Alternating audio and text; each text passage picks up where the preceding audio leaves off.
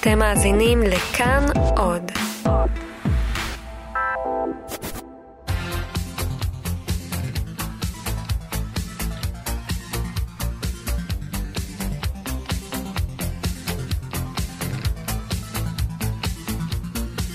חלון גאווה עם איציק יושע.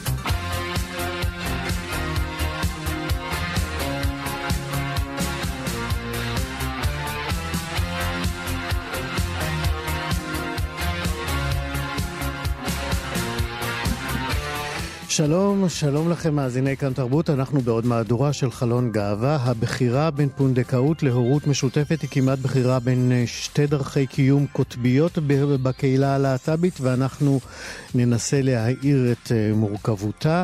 עוד נדבר היום על הספר לס, זוכה פרס פוליצר, נבלה עם אה, שוולה וארגס ממקסיקו, הקול הגדול של אמריקה הלטינית. נעדכן גם על התקדמות.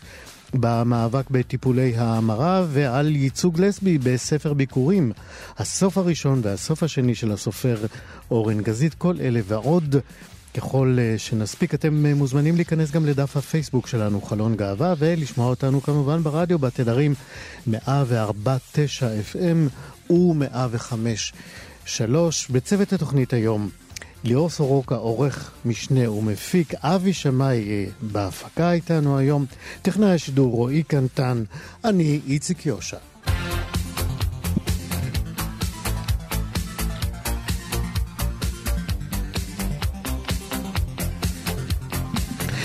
ההסתדרות הרפואית פרסמה השבוע מסמך עמדה נגד טיפולי המרה לקהילת הלהט"ב בישראל. אנו קובעים, נאמר במסמך, כי אין עדות ליעילותם של טיפולים לשינוי הנטייה המינית או הזהות המגדרית, וכי יש עדויות לנזק אפשרי גם באוכלוסייה, באוכלוסייה הבוגרת, ובעיקר בילדים ובמתבגרים, עוד על כך בהמשך התוכנית. הקומיקאי האמריקני קווין הארט שוב התנצל השבוע על בדיחות הומופוביות שסיפר בעבר בהופעותיו ובחשבון הטוויטר שלו. בחודש שעבר הודיעה האקדמיה האמריקנית לקולנוע כי השחקן האפרו-אמריקני ינחה את טקס האוסקר הקרוב. זמן קצר לאחר מכן הוא פרש בעקבות הביקורת הקשה שהתפשטה ברשתות החברתיות בעקבות הבחירה בהארט. ביום שני השבוע הוא חזר וכתב פעם נוספת, אני מתנצל על הערותיי שפגעו בחברי קהילת הלהטב"ק. הארט התייחס להתבטאות שלו בספיישל טלוויזיוני מ-2010, שם הוא אמר שהפחד הגדול ביותר שלו הוא שבנו יהיה הומו, והפחד הגדול שלי, שהבן שלי יהיה קווין הארט. מרכז הקניות הגדול, דיזינגוף סנטר בתל אביב, פתח חדר שירותים חסר מגדר. זהו חדר שירותים ענק בהשראת אה, עולמות הפנטזיה, שכולל גם תא מיוחד למי שלא מעוניינים להגדיר את עצמם על פי המגדר. דן פילץ, מנכ"ל דיזינגוף סנטר, הסביר, הבנו שאנחנו צריכים להעניק למבקרים שלנו חוויית קנייה נעימה, במיוחד עם נוחות מקסימלית, גם בנוחיות. כן ירבו. השחקן הבריטי הגאה, ביין ווישו, זכה השבוע בפרס גלובוס הזהב לתואר שחקן המשנה הטוב ביותר על תפקידו בסדרה שערוריה אנגלית למדי. במסיבת עיתונאים לאחר הזכייה הוא אמר כי הוא רוצה לראות יותר הומואים מגלמים תפקידים של סטרייטים. לדבריו, שחקנים יכולים לגלם כל דמות וכי אנו לא ניתן להגדיר אותנו רק לפי מי שאנחנו. עד כאן חדשות. חלון גאווה עם איציק יושע. בשבוע הבא, ביום אה, שישי, ה-18 בינואר, יתקיים במרכז הגאה בתל אביב כינוס תחת הכותרת להיות אבא בין פונדקאות להורות משותפת. הכינוס הזה, הכינוס הזה נערך אה, ביוזמת המרכז הגאה ובשיתוף אה, סוכנות אה, אורו להורות אה, משותפת וסוכנות תמוז לפונדקאות. זהו אה, מפגש אה, ראשון מסוגו, שבו מבטיחים המארגנים לפרוס את האפשרויות השונות העומדות בפני אבות הומואים בבואם להקים אה, משפחה, על האתגרים שמוצבים ויוצבו בדרכם, וכמובן גם על הפתרונות הרווחים היום. שלום לדוקטור אילן אנחנו עוד מעט אה, נהיה עם הדוקטור אילן אה, טבק אבירם, שהוא פסיכולוג אה, קליני ואבא אה, אה, הומו לשלושה ילדים אה, בפונדקאות, וגם אנחנו אומרים שלום לאוהד איתן נורי, מארגני הכינוס. שלום איתן, אוהד. אהלן, מה העניינים? בסדר גמור. אה, ספר לנו קצת על הסוכנות, על אור או על ההתארגנות הזאת קודם. אהלן, טוב, אז uh, הקמנו את אורו לפני uh, חצי שנה בערך.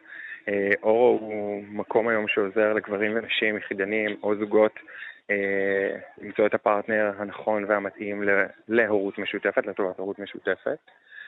Uh, זהו, זה התחיל ממש כשאנחנו חיפשנו אימא לילדים שלנו, לי, לי יש שני ילדים, לי ולבן זוגי, רנה בן שלוש וחצי, ריי בת שנה וחצי, אה, וכשלא קיבלנו מענה בשום מקום, אה, ידענו שהפרויקט הבא שלנו יהיה להקים סוכנות כזאת. אה, זהו, יצאנו כזה למחקר מאוד מעמיק, וצירפנו למחקר הזה פסיכולוגית קלינית, פסיכולוגית תעסוקתית, עובדת סוציאלית, עורך דין, וביחד ממש בנינו איזשהו מודל שהיום עוזר בצורה קצת יותר מהירה לאבות למצוא אימהות ולאימהות למצוא אבות. יפה, אנחנו נשמע ממך עוד מעט יותר במפורט באמת איך נעשה ההליך הזה של אה, החיבורים אה, ליצירת אה, הורות משותפת. אנחנו עם הדוקטור אילן טבק אבירם, הוא איתנו על הקו? כן. שלום. צהריים טובים. גם לך. אה, אנחנו נאמר שאתה הולך לתת אה, הרצאת אורח בכינוס הזה, אבל אה, בקרוב אתה גם תתחיל להנחות סדנת אבות במסגרת תוכנית אורבן 95, נכון? נכון. מהי נכון. התוכנית הזאת בעצם? התוכנית הזאת היא תוכנית של עיריית תל אביב שמיועדת להתמקד באוכלוסיית ההורים בעיר, שהיא אוכלוסייה שהולכת וגדלה.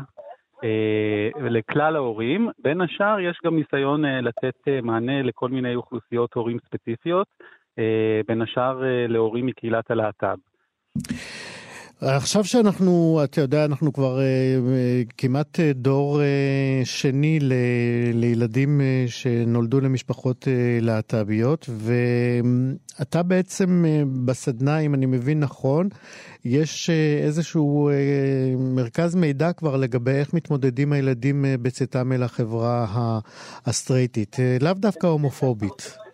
נכון, נכון. אנחנו כבר, uh, כמו שציינת, למעלה משני עשורים שיש ילדים שגדלים במשפחות אה, שבהם אה, יש שני הורים שמנהלים זוגיות, שני הורים מאותו מין שמנהלים זוגיות, והניסיון כבר מראה לנו איך, איזה התמודדויות יש ואיך אפשר להקל או כאלה בהורות משותפת, כמו אלה שאוהד נכון, כאן מדבר. נכון, נכון, והילדים הצעירים יותר הם, הם לא פטורים ילדים... מהשאלות הלא סימפטיות לפעמים, ואולי באמת נכון. מהניסיון שלך, מה, מה, מה השאלות? או איזה תגובות אה, רווחות ביותר בכל גיל אה, אה, אתה יכול לגלות לנו שנתקלים בהם הילדים שלנו? אכן.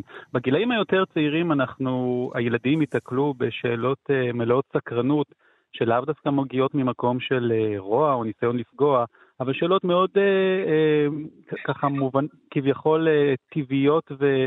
לגיטימיות, אבל uh, לפעמים למבוגר, לא, לאוזן המבוגרת הן יכולות להישמע קשות מאוד, כמו למשל uh, שאלה שיכולה להישאל uh, ילדה שיש לה שני אבות, וילדה אחרת בגן יכולה לשאול איפה אימא שלך? אולי אימא שלך מתה.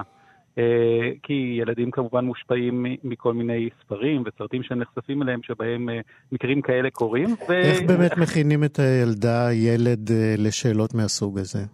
אה, ההכנה הכי טובה היא שמלכתחילה בבית, מגיל מאוד מאוד צעיר, אה, הסיפור של אה, הגעת הילד או הילדה לעולם יהיה מאוד מונגש וברור להם. כי כשילדים מגיעים כבר למסגרת, זה אפילו כבר קצת מאוחר מדי בשביל אה, להתחיל אה, ולספר להם את זה.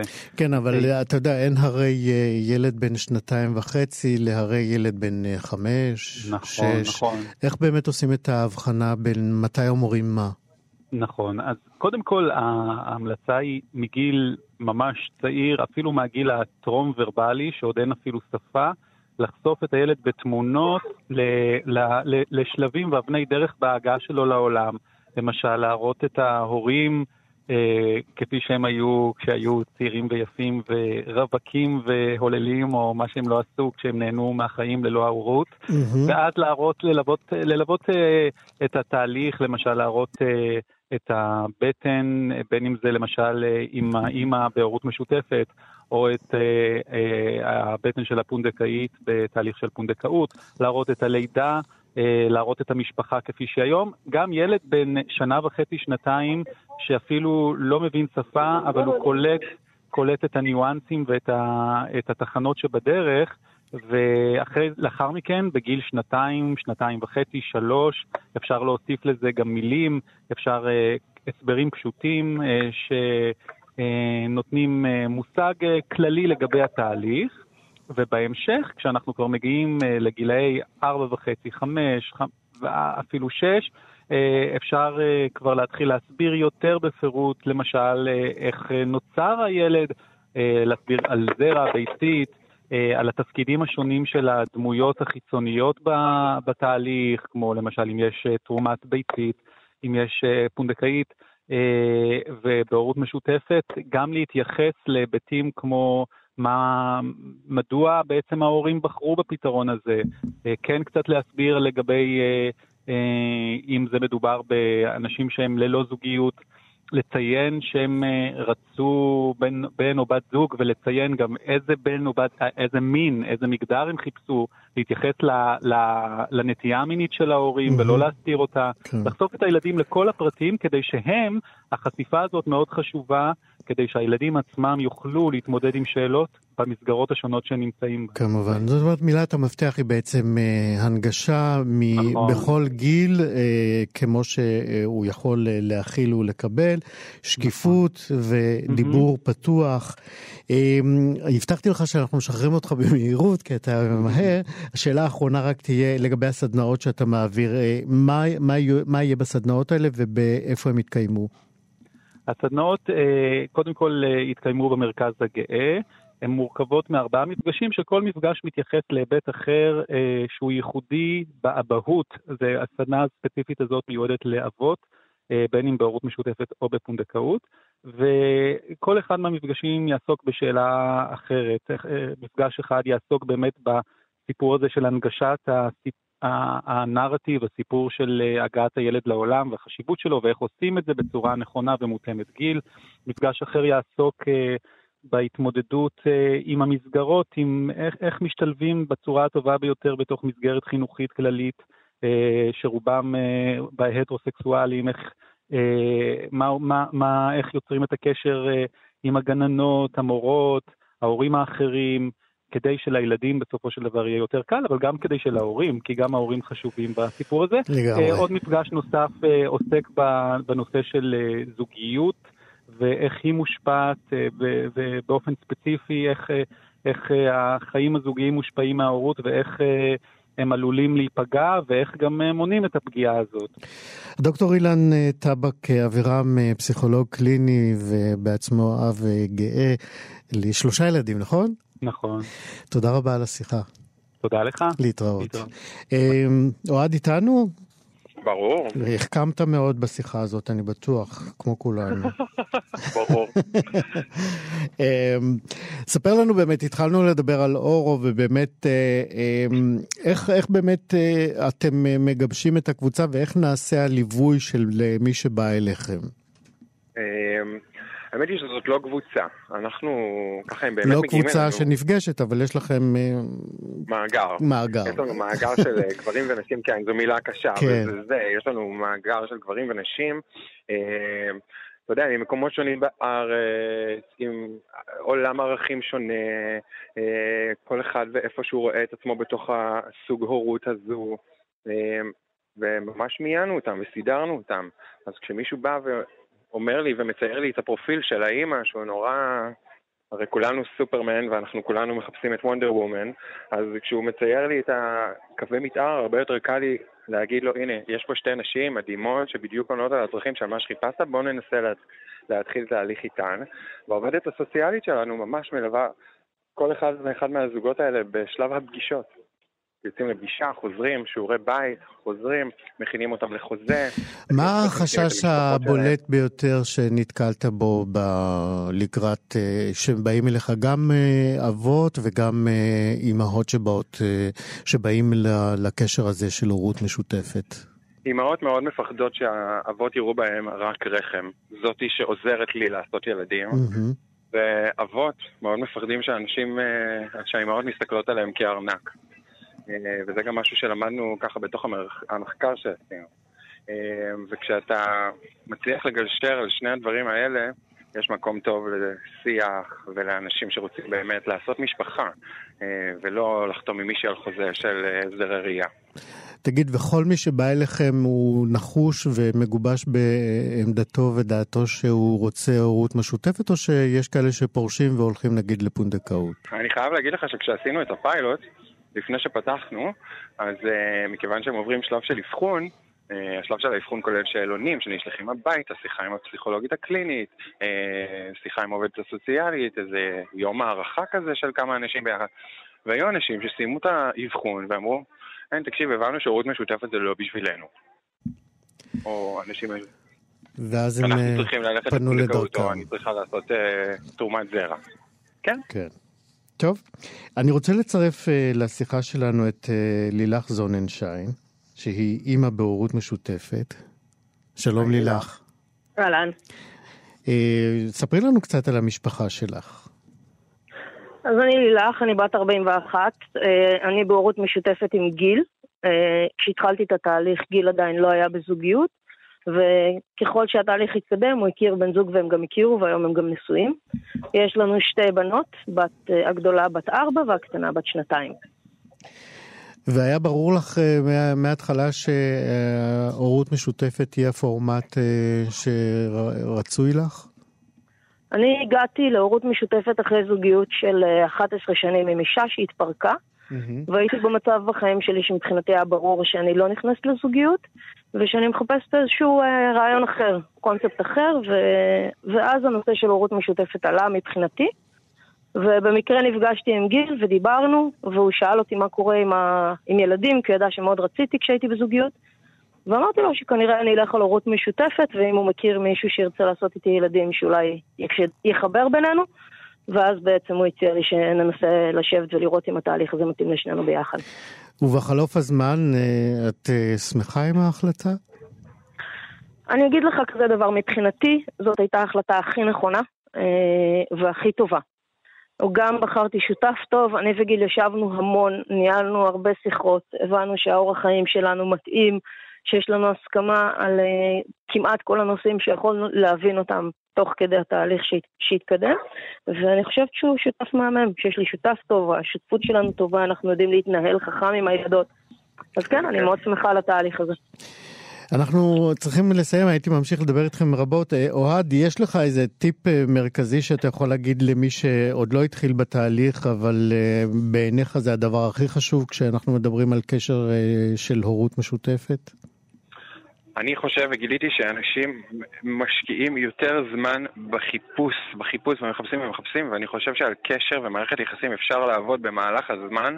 אה, צריך למצוא את קווי, דמי, את הקווי דמיון הכי מרכזיים שאפשר ולהתחיל את התהליך, כי מה שלוקח הכי הרבה זמן היום זה להיכנס להיריון, ושם צריך להשקיע את האנרגיות ושם את המאמצים. על מערכת יחסים אפשר לעבוד תוך כדי, על, ועל הדרך אפשר לעבוד תוך כדי. אני אחלוק עליך, כי מה- מניסיון שלי ומהרבה מקרים שאני שמעתי זה שאמרו בואו נתחיל להיכנס להיריון ונעבוד על הקשר ואז נוצרו מצבים שאנשים לא הכירו מספיק טוב ונוצרו כאלה חיכוכים שנאלצו להגיע לבתי משפט וקרה ככה לגשר עליהם. אז בעיניי הרבה יותר חשוב להכיר את הבן אדם שאת עושה איתו את התהליך, לראות שיש התאמה, שאתם באמת מסכימות על כל הנושאים החשובים ואז להתקדם הלאה. יופי, אני שמח שאנחנו אה, בנימה של מחלוקת מסיימים כדי להגיד אה, לכולנו שהחיים הם יפים, אבל אה, לפעמים פחות, ברור. וזה טוב שאנחנו מדברים על הכל, כולל הכל. תודה רבה לאוהד איתן אה, ביי, נורי. מאורו, ביי, ביי. תודה רבה לך לילך זון שיין. אני יכולה רגע להוסיף עוד משהו אחד בבקשה? בקצרה. בקצרה. ביום ראשון, ה-27 לינואר, במרכז הגאה, אני וגיל נעשה איזושהי הרצאה ושיחה על הורות משותפת, שנשתף גם על איך אנחנו מנהלים את המשפחה שלנו, וניתן עוד כמה דרכים או עצות לאנשים, וניתן את האופציה לשאול את כל השאלות בנושא למי שמתעניין ומתעניינת. נהדר, תודה רבה לכם, להתראות. להתראות. חלון גאווה עם איציק יושע. לס הוא אחד הספרים המצחיקים, החכמים והאנושיים שקראתי זה זמן רב, ואת זה לא אני אומר, אלא מבקר הספרים של לא פחות מהניו יורק טיימס, והוא מתייחס לספר לס, שהוא רב מכר עולמי שזכה בפרס אה, פוליצר היוקרתי לשנת 2018, וכתב אותו האמריקני אנדרו שון גריר, ויואנה גונן, שהיא מבקרת אה, ספרות בהארץ, כותבת ומתרגמת, והיא גם... אה, אם לא ידעתם, המוח שמאחורי מדור הטריוויה הנפלא, 20 שאלות אה, במוסף הארץ.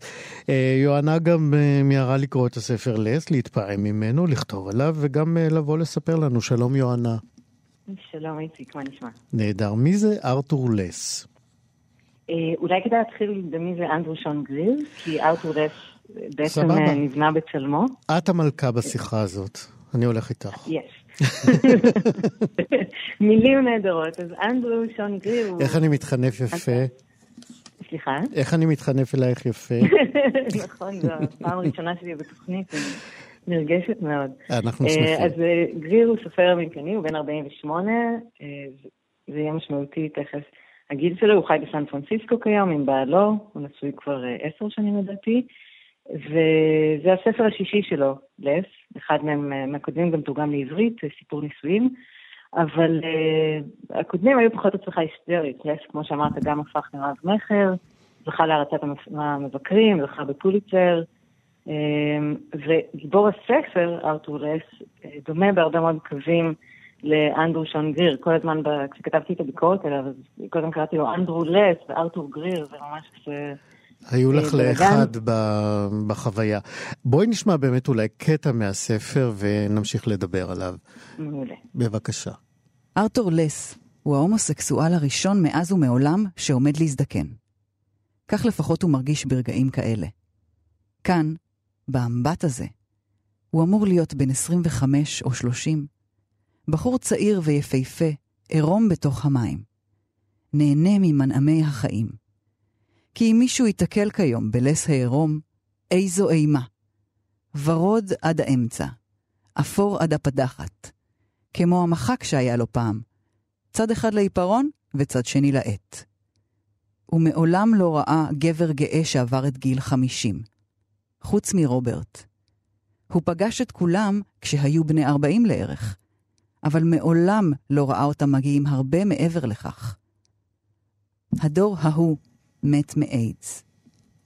בני דורו של לס, כך הוא מרגיש לעתים, הם הראשונים לחקור את אותה ארץ לא נודעת שמעבר לגיל חמישים. יונה, לאיזה חלק בספר אה, אה, אנחנו אה, מתייחסים בקטע הזה שקראה לנו עכשיו מיכל אסולין? אז בערך התחילת הספר אה, לס מוצא את עצמו, לס הוא גם סופר הומו, אבל די כושל, והוא מתקרב לגיל חמישים, הוא עומד לחגוג יום הולדת 50, כמו מי שכתב את הדמות, גריר, והוא יושב באמבטיה והוא בעצם מבין, או זה רגע של רקונינג, uh, של התבוננות עצמית, שהוא מבין שכהומו הוא לא יודע בכלל איך זה להזדקן. כי כל מי שהוא הכיר, כל ההומואים, מדובר באדם שגר בסן פרנסיסקו, כולם מתו מאיידס, והוא לא יודע איך אמור להיראות בכלל הומו זקן, איך הוא אמור להתנהג, להתנהג ועוד בתרבות אה, הומואית שבכל זאת מקדשת את הנעורים. צריך להוסיף לזה את העובדה שחוץ מיום הולדת 50 המתקרב, הוא גם כמה חודשים לפני כן נפרד ממי שהיה בן זוגו, שצעיר ממנו ב-14 שנים, והוא מוצא את עצמו באיזשהו משבר גיל העמידה בגרסה ההומואית שלו. וזו בעצם נקודת הפתיחה של הספר, כי הבן זוגו לשעבר הצעיר עומד להתחתן בגבר אחר, והוא חייב להתחמק מהחתונה. הוא לא יכול להגיע, הוא לא יכול לבוא בתור האקס הזקן, השבור, אתה יודע, הוויאז'ה האומללה שתשב שם כזה, וכולם מסתכלות עליה. וכולם ירחמו עליה. אה, בדיוק. מה בעינייך, ולא... מה בעינייך עושה אה, את אה, אנדרו שון גריר לקול ייחודי, נוכח, אחר בספרות הלהט"בית? העכשווית, יש לומר.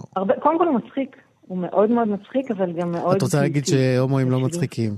לא. וקודם כל בספרות פחות. והוא גם צוחק על זה, הוא, הוא צוחק על עולם הספרות ועל הומואים, וזה נפלא. הוא צוחק למשל על המוסכמות שלנו, של, אה, שיכתבו, שסופרים מקבוצות מיעוט יכתבו יפה, יתארו יפה. כאילו הדמויות בספרים של אה, לס הם הומואים שלא זוכים לחיים יפים, ולכן ההומואים, הקהילה ההומואית נוקמת בו ולא נותנת את הפרסים ומדירה אותו ככה. והוא צוחק על זה, שכאילו אנחנו אומרים אה, כקבוצות מיעוט לייצג נורא יפה כלפי חוץ. אז אה, גריר לא עושה את זה, מאפשר, הוא גם צוחק על זה. אבל מה שיפה הוא באמת השילוב בין מצד אחד המון הומור עצמי, ומצד שני שפה מאוד פיוטית ואיזושהי רגישות מאוד מאוד גדולה, וזה פשוט כיפי, זה גיבור הומואי מקסים, והאמת, בלי לקלקל את הסוף, הסוף הוא גם מאוד... אה, אז לא נקלקל, ואנחנו פשוט אה, עם המילים המאוד ממליצות וחמות האלה, אה, ניפרד כאן מלס, וממך יוהנה גונן, תודה רבה על השיחה הזאת. תודה, איציק. נזכיר שלס יצא בהוצאת ידיעות ספרים, נכון? כן, הוצאת ידיעות ספרים ופן בתרגום יואב קאץ'. יפה. יוהנה גונן, תודה רבה ולהתראות. יום טוב. להתראות. חלון גאווה עם איציק יושע. הדוקטור אה, משה מורד הוא עורך ומגיש התוכנית רדיו מונדו בכאן תרבות, והוא אה, אתנומוסיקולוג, אתנומוסיקולוג, הוא מרצה על מגדר ו... וקוויריות במוסיקה של אפריקה, אמריקה הלטינית והמזרח התיכון באוניברסיטת תל אביב, והוא, משה מורד, מביא לנו ייצוגים להט"בים בשירים ובתרבות של אפריקה ושל אמריקה הלטינית. היום הוא עם שוולה ורגס, זמרת מקסיקנית ילידת קוסטה ריקה שהתפרסמה בארצה ובעולם בשל קולה המחוספס והחושני, ובשל שיריה היא כונתה הקול המחוספס של האהבה. המלטפת, משה מורד. כן, היום אנחנו עם מי שבמאי הקולנוע פדרו אלמודובר אה, כינה המוזה שלו. ועוד כינוי אחד שהוא נתן לה כשניסה לתאר את הקול שלה זה הקול הצרוד והקשה של העדינות. אני מתכוון כמובן לזמרת המקסיקנית שוולה ורגס, איזבל ורגס ליזנו, זה השמה בילדות, נולדה ב-1919, הלכה לעולמה ב-2012. יצאה מהארון בגיל 81, כן, בעצם רק בגיל 81, אה, כשהיא פרסמה את האוטוביוגרפיה שלה, שנקרא "ואם תרצו לדעת על העבר שלי", אה, היא סיפרה על אה, אהבתה לנשים ויחסים שלה עם נשים באופן גלוי, למרות שזה היה אה, כבר אה, סיפור, אה, לא, רציתי להגיד סוד, אבל לא ממש סוד, סיפור ידוע מאוד במקסיקו במשך אה, שנים רבות, גם על מערכות היחסים שלה עם... אה, אומניות גדולות אה, ונשות אה, חברה במקסיקו, גם עם פרידה קאלו בין השאר. ושווה ורגס, שווה ורגס הנפלאה, הכניסה לשירים שלה לא רק את הקול העמוק, הנשמע כמו קול של אדמה חרוכה, אלא גם היא סירבה, מה שהיה די מקובל אה, במוסיקה הלטינית, כשנשים שרים, אה, שרות שירים של גברים, אז uh, זה הופיע הרבה, בעיקר בשירי אהבה ושירי אהבה uh, נכזבת, למשל בעולם הבולרו של קובה ושל מקסיקו. מה שהיה מקובל זה או לשיר בצורה אה, ככה שניתן לפרש לשני הפירושים, גבר לאישה, אישה לגבר, השפה היא פחות אה, מגדרית מאשר השפה שלנו, אבל אה, תמיד כשהייתה פנייה לנשים בשירים שלה, היא סירבה לעשות מה שהיה מקובל, להפוך כאילו את המינים. למשל בשיר אה, פלומה נגרה, היונה השחורה. הזמר, הגבר במקור, מאשים uh, את האישה uh, בכך שהיא הלכה והתהוללה לה כל הלילה ושברה את ליבו. שווה לה, שרה את זה כאישה אל אישה.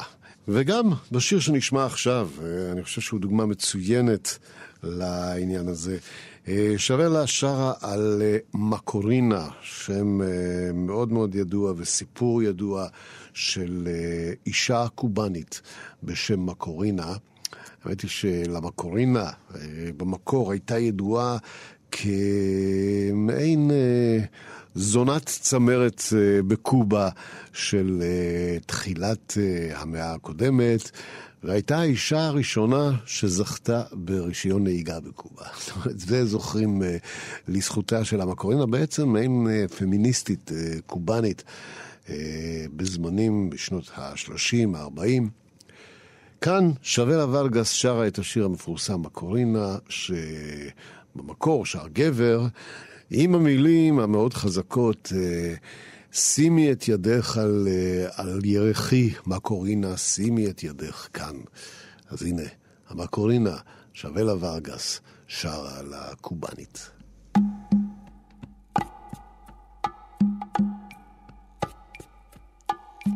Ponme la mano aquí, Macorina, ponme la mano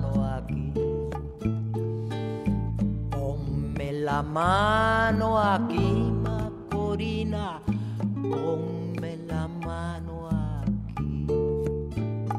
Veinte años y entre palmeras, los cuerpos como banderas, noche, guateque y danzón.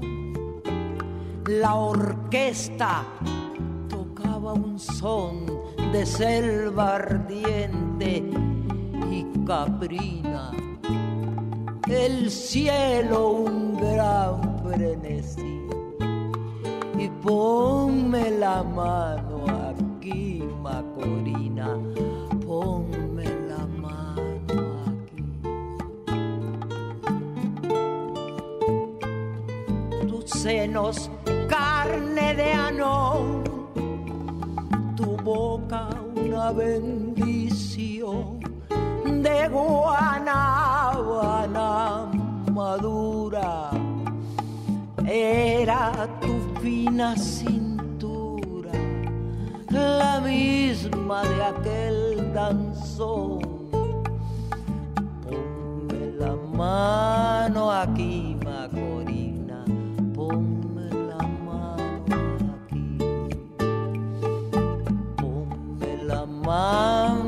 mi Macorina, ponme la mano aquí. Tu pelo jíbaro y fiero, una manigua cubana para mi amor guerrillero. Ponme la mano aquí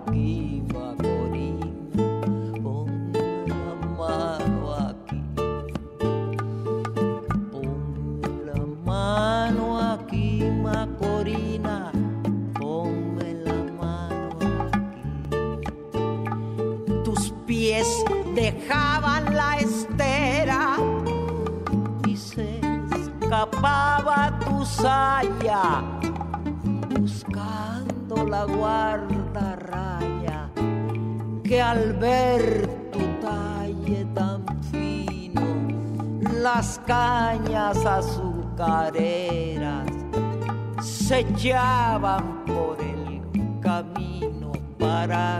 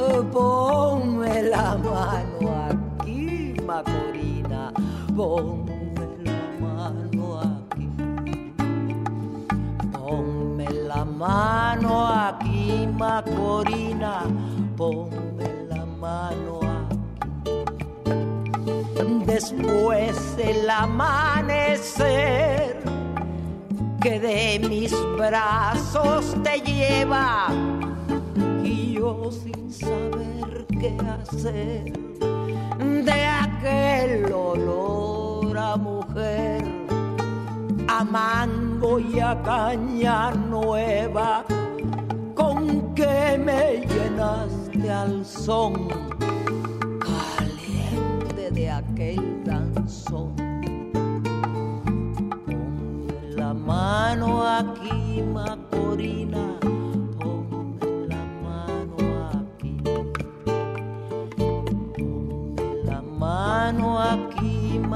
Macorina, ponme la mano aquí. חלון גאווה עם איציק יושע. עכשיו אנחנו עם uh, בשורה. לפני uh, שבועיים דנו כאן בתוכנית הזאת בסכנת uh, טיפולי ההמרה, והנה השבוע אנחנו מתבשרים, נייר עמדה חדש של ההסתדרות הרפואית קובע שאסור לרופאים לבצע טיפולי המרה או להפנות לטיפולים כאלה. ההסתדרות הרפואית קובעת כי יש סכנה מיוחדת בהפניית ילדים ובני נוער לטיפולים לשינוי, לשינוי הנטייה המינית. ועוד מציין הנייר הזה כי ההפניות האלה נפוצות בעיקר בעיקר בקרב הציבור הדתי בישראל. מעכשיו אנחנו למדים עוד כל רופא. כשיעבור על ההנחיה הזאת, יהיה חשוף להגשת תלונה נגדו לוועדת האתיקה של ההסתדרות הרפואית בישראל, ותלונה כזאת עלולה להטיל, לגרור בעקבותיה סנקציות החל מנזיפה וכלה בשלילת חברות בארגון. שלום לדוקטור רות גופן. שלום, שלום. את uh, יושבת ראש משותפת של החברה לרפואת להט"ב בישראל, וצריך לומר, את גם uh, מי שיזמה את uh, פרסומו של נייר העמדה הזה, נכון? נכון מאוד, ביחד, ביחד עם... עם דוקטור גל וגנר. נכון, כן. אז uh, באמת uh, ברכות על, uh, על ההישג הזה. תודה רבה. Uh, איך זה הלך בקלות? זה לא הלך בקלות, אנחנו בערך לפני שנתיים חשבנו ביחד שיש מקום... Uh, להגיש להסתדרות הרפואית, זאת אומרת להציע להסתדרות הרפואית לצאת עם מסמך כזה, שיהיה נייר עמדה רשמי של ההסתדרות הרפואית, וחשבנו שזה ייקח אה, כמה חודשים. בסופו של דבר זה בהחלט היה לא קל, גם אה, לנסח את, ה, לנסח את המסמך הזה וגם אה, לגרום לזה שההסתדרות הרפואית תאמץ אותו כעמדה רשמית, זה היה... זה היה מורכב, ואני נורא נורא שמחה שבסופו של דבר... הצלחתם. מה היו הדגשים שהיה חשוב לך, לגל, להכניס לתוך נייר העמדה הזה?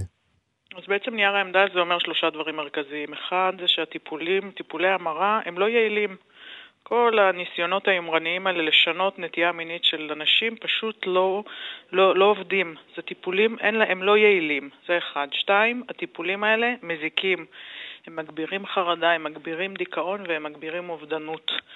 יש לכם, לגור... שמתם, הגשתם לוועדה נתונים לגבי אובדנות, למשל? אנחנו היינו הוועדה, אנחנו באחת הפגישות, אנחנו התעקשנו שיגיעו אנשים גם למסור לנו עדויות, mm-hmm. ואחת הפגישות של הוועדה אה, הייתה בעצם מתן עדויות על ידי אנשים אה, אה, שעברו טיפולי המרה, זאת הייתה פגישה קשה, הסיפורים הם תמיד מאוד קשים, גם סוג הטיפולים, גם המטפלים, אנחנו, אתה נוכח שמדובר בכל מיני אנשים שממש לא ברור מה ההכשרה שלהם ומי, איך, איך בכלל, על, על, על סמך איזה הכשרה הם מטפלים באנשים. גם המהות של הטיפולים עצמם, כל מיני הלקאות עצמיות ו- וחדירה ל... ל-, ל-, ל- אנחנו לא נגזים אם נאמר כן. שאלה טיפולים מהגיהנום. נגזים. לא, לא נגזים. אז אה, שוב, באמת ברכות על ההישג הזה. אני אה, פתחתי ואמרתי גם, אה, או הנה אנחנו נזכיר, שלפני שנה בעצם הקמת את מרפאת כיכר הבימה של קופת חולים מכבי, שזאת מרפאה שפונה לקהילת הלהט"ב, ויש לך ניסיון קליני די גדול בעבודה עם הקהילה. אני רוצה באמת לשאול אותך, מין שאלת כפירה כזאת, למה חשובה מרפאה שמתמחה ב... בחברי הקהילת הלהט"ב? במה שונה רפואה של אה, נשים לסביות מנשים אה, סטרייטיות? אה, שאלת הגטו, זו שאלה שאני נשאלת עליה הרבה. כן. אתה יודע, גם גל, הקולגה שלי, שביחד הקמנו את מרפאת גן מאיר, דוקטור גל וגנר, וגם אני עבדנו, ועדיין עובדים, עבדנו במרפאות רגילות, והיו מגיעים אלינו אליי במרפאת אלנבי מטופלים להט"בים, גם הומואים, גם לסביות, גם טרנסיות וטרנסים, והתחושה הייתה שאנשים מגיעים אלינו אחרי שהם היו אצל רופאים, אצל אחיות, אצל, בחדרי מיון, והם קיבלו, והם קיבלו טיפול, אחד, אחד, הם נתקלו ברופאים ובצוותי רפואה שלא ידעו איך לעזור להם עם כל מיני בעיות ספציפיות למיניות או למגדר, ושתיים, הרבה פעמים נתקלו ביחס יחס ככה מזלזל, הומופובי, טרנספובי, ואז שנינו חשבנו... משהו שפגם ש... גם בטיפול הרפואי שהם קיבלו? בהחלט, בהחלט. Mm-hmm. אתה יודע, בקיצור, זה נורא מפתיע ומזעזע לחשוב את זה, שזה קיים בישראל. שטיפול רפואי נמנע בגלל דעה, לא, או לא, עמדה לא, של הרופא. לא נמנע, אלא אתה יודע, אישה, אני זוכרת ככה פעם, אני תמיד, יש לי דוגמה בראש שהגיעה אלינו, מטופלת טרנסית שחטפה מכות בלילה מבריונים ופנתה לחדר המיון, ובמיון צוות המיון התייחס אליה באיזו צורה מאוד טרנספובית ומזלזלת, ואלינו היא הגיעה בבוקר והיא ככה הייתה די חבולה ופצועה, אבל גם מהמיון היא, היא הלכה בגלל שהתייחסו אליה שם בצורה אה, מזלזלת, ו, וביחד עם האחות במרפאת אלנבי היה, אנחנו טיפלנו לה ככה, היה לה איזה אה, פצע גדול באחת הזרועות והיה צריך אה, לטפל בה, זאת אומרת, היא, היא לא קיבלה מענה אה, במסגרות רפואיות הרגילות. ואז חשבנו שיהיה נכון אה, לפתוח מרפאה לקהילה. זאת המרפאה הראשונה שפתחנו הייתה מרפאת גן מאיר, שהיא נמצאת בתוך המרכז הגאה. בתל אביב. גן מאיר בתל אביב, נכון, למי שעדיין לא מכיר, כן. ולפני שנתיים, לא לפני שנה, כבר לפני שנתיים, mm-hmm. אני אה, פתחתי ביחד עם אה, שותפה אה, מרפאה במכבי, אה, מרפאה שפונה לקהילת הלהט"ב במכבי, מרפאת כיכר הבימה, ובעצם עכשיו יש מענה טוב לאנשים שזקוקים לנו, גם, גם בכללית וגם במכבי. חשוב להגיד שלא כולם זקוקים לנו, יש רופאים מרופאי משפחה, ויש רופאים מצוינים שהם לא טרנספובים נכון. והם לא הומופובים, והם יכולים נכון. לטפל יופי אבל... בחברי הקהילה, אבל מי שזקוק לנו, זהו. עכשיו יש לו כתובת. אז זהו, אני ארשה לעצמי להגיד, טוב שאתם שם, וטוב שפתחתם את המרפאה הזאת, כדי שיהיה באמת מענה למי שצריך, ונמנע ממנו טיפול הוגן בגלל גילויי הומופוביה, טרנספוביה למיניהם. וגם חוסר ידע לפעמים. וחוסר ידע כן. לפעמים. ותודה רבה לך, דוקטור רות גופן. תודה לכם. להתראות. שלום, שלום. חלון גאווה עם איציק יושע. הסוף הראשון והסוף השני הוא שם ספרו החדש והראשון של אורן גזית שיצא ממש בימים אלה בהוצאת כנרת זמורה ביטן. מקריאה בספר אני חייב להקדים ולומר שהסופר אורן גזית הוא עיתונאי בעברו, מפגין בכישרון אין קץ, קול ספרותי מקורי, סוחף, מעציב אבל משעשע וגם מצחיק ומעורר תגובות מגוונות ובעיקר מעורר וממריץ את uh, מחזור הדם של הקורא. והיכולות האלה של uh, גזית לייצר את כל אלה מחייבות לפחות אותי לשאול את אורן גזית, איפה היית עד היום? שלום אורן גזית. שלום יושע, אולי נפרוש בשיא אחרי המחמאות האלה. למה לא? בבקשה, להתראות, ביי ביי. להתראות. איפה אני הייתי? כתבתי ספר, תודה רבה. ברכות מאוד מאוד אה, על ספר ראשון מעולה ומרחיב סימפונות. אה, בוא, בוא, רגע, אתה יודע, מבלי לגלות את uh, שיאי הספר, אנחנו נספר בקצרה שעלילת uh, הספר מתרחשת בלילה אחד שבו ארבע דמויות נלכדות בדירה אחת, כשבחוץ מסתובב מחבל נמלט, והשהייה הארוכה הזאת ביחד, שנכפית על הארבעה, בתוקף הנסיבות המבהילות האלה בחוץ, מייצרת איזושהי דינמיקה מיוחדת ששמורה באמת רק לארבעה אנשים שאולי אוהבים זה את זה, אבל גם לא סובלים זה את זה, באופן שיוצר מתח ודריכות. הצלחתי בתקציר? מה זה הצלחת? אנחנו יוצאים במופע יחד. אני רק שותק. אוקיי, אז תן לנו קווים ככה כללים לדמותם של ארבעת הנוכחים בדירה המאוימת הזאת. הדירה הזו היא של אה, אברהם שהוא המשורר והמחזאי הלאומי והפזמונאי הנודע, והבת שלו, בת ה-16, דנה, שיש לה מערכת יחסים מאוד מאוד סבוכה איתו, גם בגלל מות האם כמה שנים קודם, וגם בגלל חוסר היכולת שלו לייצר אה, אהבה אה, מולה.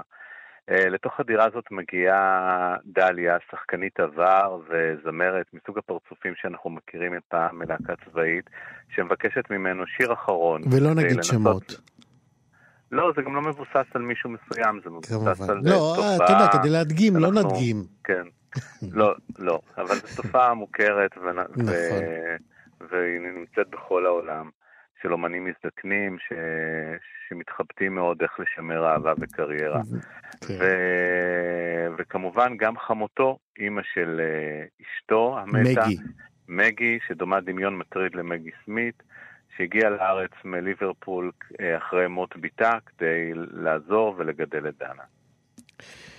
ומגי היא בעצם אה, החותנת, אמרנו, שהיא גם מנהלת רומן עם אישה נשואה. נכון. וזאת דינמיקה מאוד לא פשוטה, גם בהתחשב בגילה וגם בהתחשב ב- ב- בסביבה שלה. נכון, מגי מספרת באותו ערב את uh, מה שנראה היה כסוד משפחתי, אבל למעשה היא מדברת עליו די בחופשיות בגילה המתקדם. ו- וזה על רומן ארוך שנים שניהלה עם אישה נשואה בליברפול, שהיה לאותה אישה מאהבים רבים ומאהבות רבות.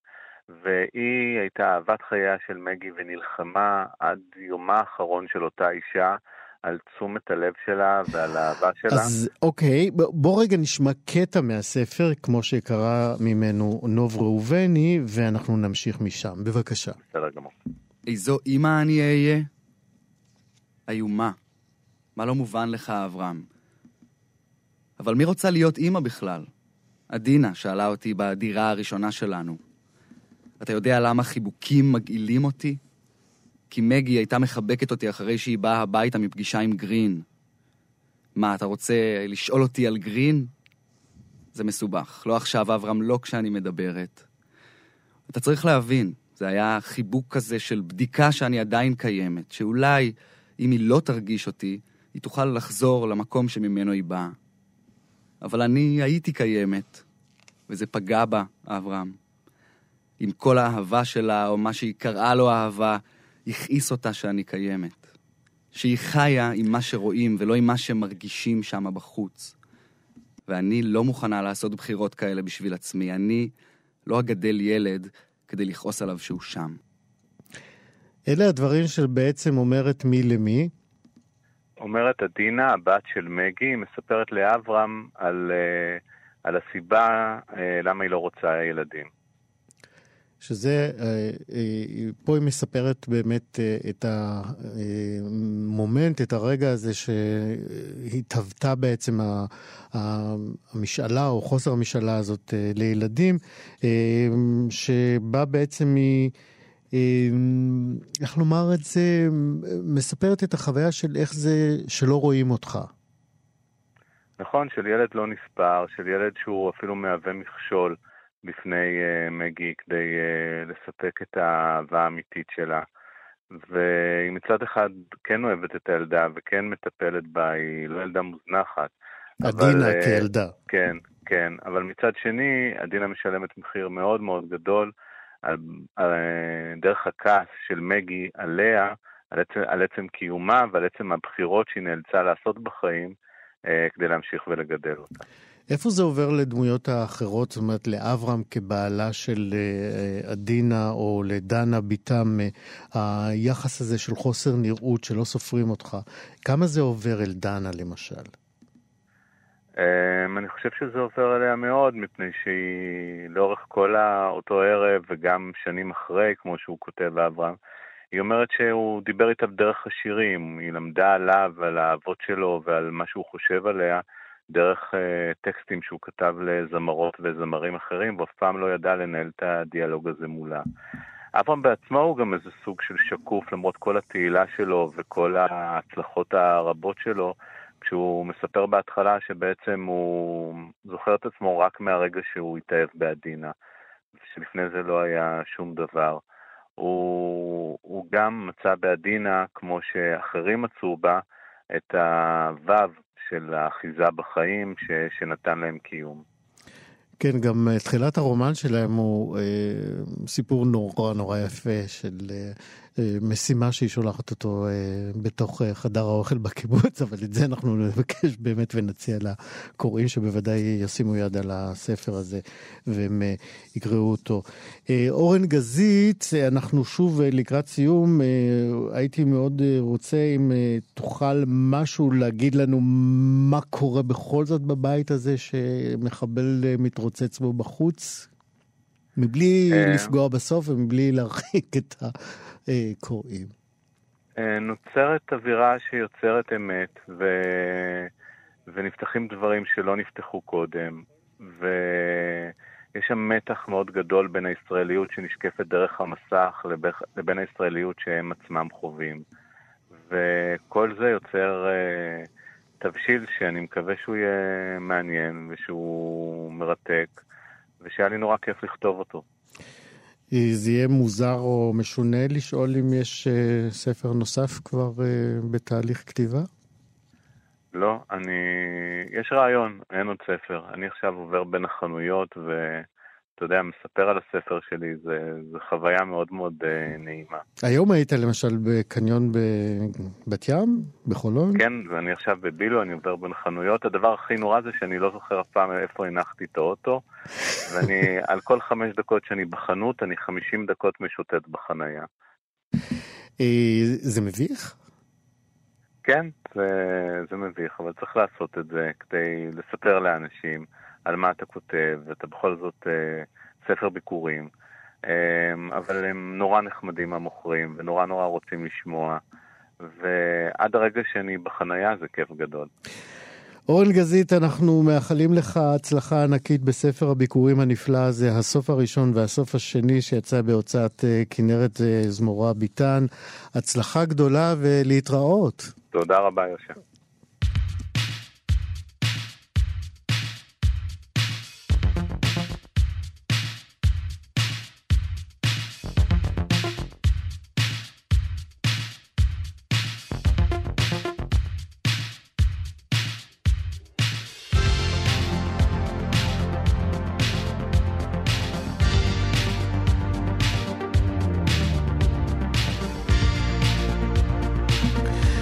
הסרט אה, רפסודיה בוהמית זכה השבוע בפרס גלובוס אה, הזהב, הידוע כתחרות הפרומו לאוסקר הנחשק. הסרט המתקתק הזה, שארוז בצלופן אה, נוח לעיכול, ממש מתחנף למיינסטרים שמעדיף להתעלם מהעובדה שפרדי מרקורי יצא מהארון רק דקה לפני שהוא מת בערך. אה, מכך שהוא בעצם מתבייש אה, למוות אה, גם בהיותו חולה איידס. ורפסודיה בוהמית בעיניי הוא רקוויאם ליושר ולהגינות שאילולא היה כזה, היה מביא את עומק הטרגדיה של פרדי מרקורי, על כך שהוא היה בעצם קורבן אולי הירואי להומופוביה של שנות ה-90 ולצביעות שבה היא עטופה אפילו היום. ובכל זאת, פרדי מרקיורי עצמו היה גאון ונצחי. הנה קווין, רדיו גגה, ככה לסיום התוכנית. תודה רבה לכם על ההאזנה, תודה רבה לטכנאי רועי קנטן, תודה רבה לליאור סורוקה, עורך משנה ומפיק התוכנית הזאת, תודה לאבי שמאי שעזר לנו מאוד בהפקה היום. אה, אתם אה, כמובן מוזמנים להאזין לנו גם אה, בפודקאסט חלון גאווה, כאן בכאן תרבות, וגם מאזינים אתם מוזמנים להיכנס לדף הפייסבוק שלנו, חלון גאווה. אנחנו נתראה כאן בשבוע הבא בעוד תוכנית של חלון גאווה. אני איציק יושע, להתראות.